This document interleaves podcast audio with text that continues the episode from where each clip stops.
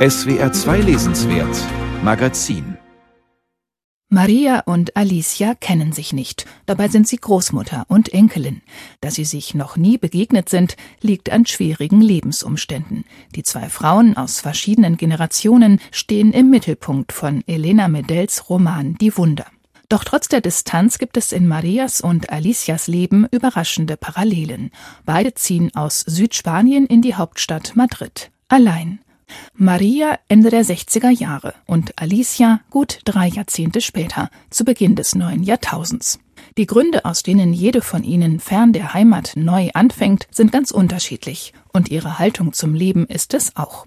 Elena Medell porträtiert zwei Spanierinnen aus der Arbeiterklasse, beobachtet sie in unterschiedlichen Momenten und Situationen ihres Lebens, abwechselnd mal die eine, mal die andere. Ein interessantes Wechselspiel vor dem Hintergrund der gesellschaftlichen Veränderungen ihres Landes in den vergangenen Jahrzehnten. Die Wunder beginnt mit Alicia, die als Verkäuferin arbeitet. Ein schlecht bezahlter Job im heutigen Spanien, in dem die Nachwirkungen der großen Finanz- und Wirtschaftskrise von 2008 noch spürbar sind. Sie gräbt in ihren Taschen und findet nichts. Die in der Hose leer, auch die im Mantel, nicht mal ein zerknülltes, feuchtes Taschentuch. Im Portemonnaie gerade noch 1,20 Euro. Alicia braucht das Geld erst nach dem Schichtwechsel. Aber es ist ein ungutes Gefühl, fast blank zu sein. Ich arbeite im Bahnhof in einem der Läden für Snacks und Süßigkeiten, dem bei den Toiletten. So stellt sie sich gewöhnlich vor.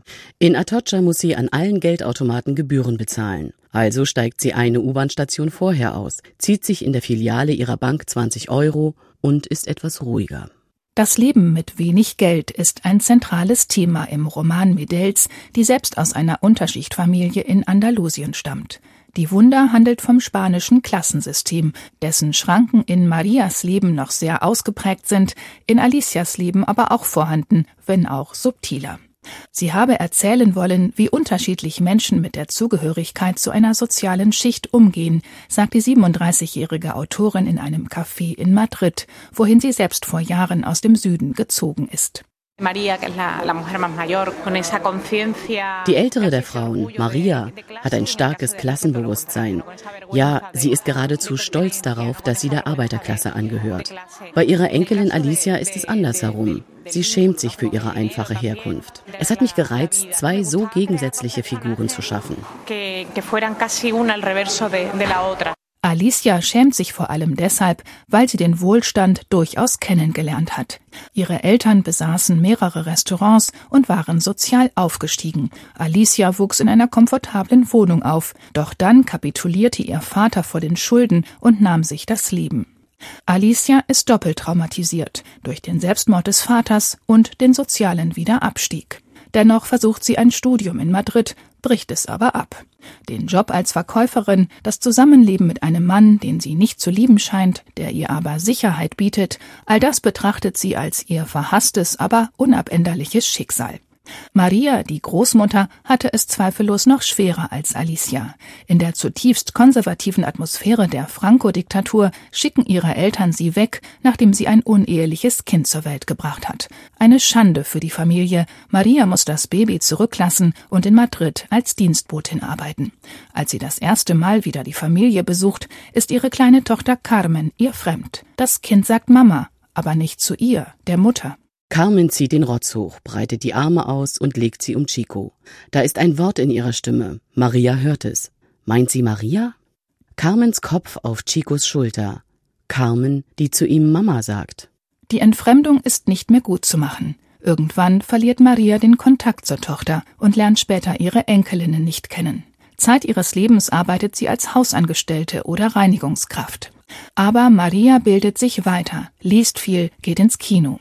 Mit ihrem langjährigen Partner diskutiert sie über Politik, aber will nicht mit ihm zusammenziehen.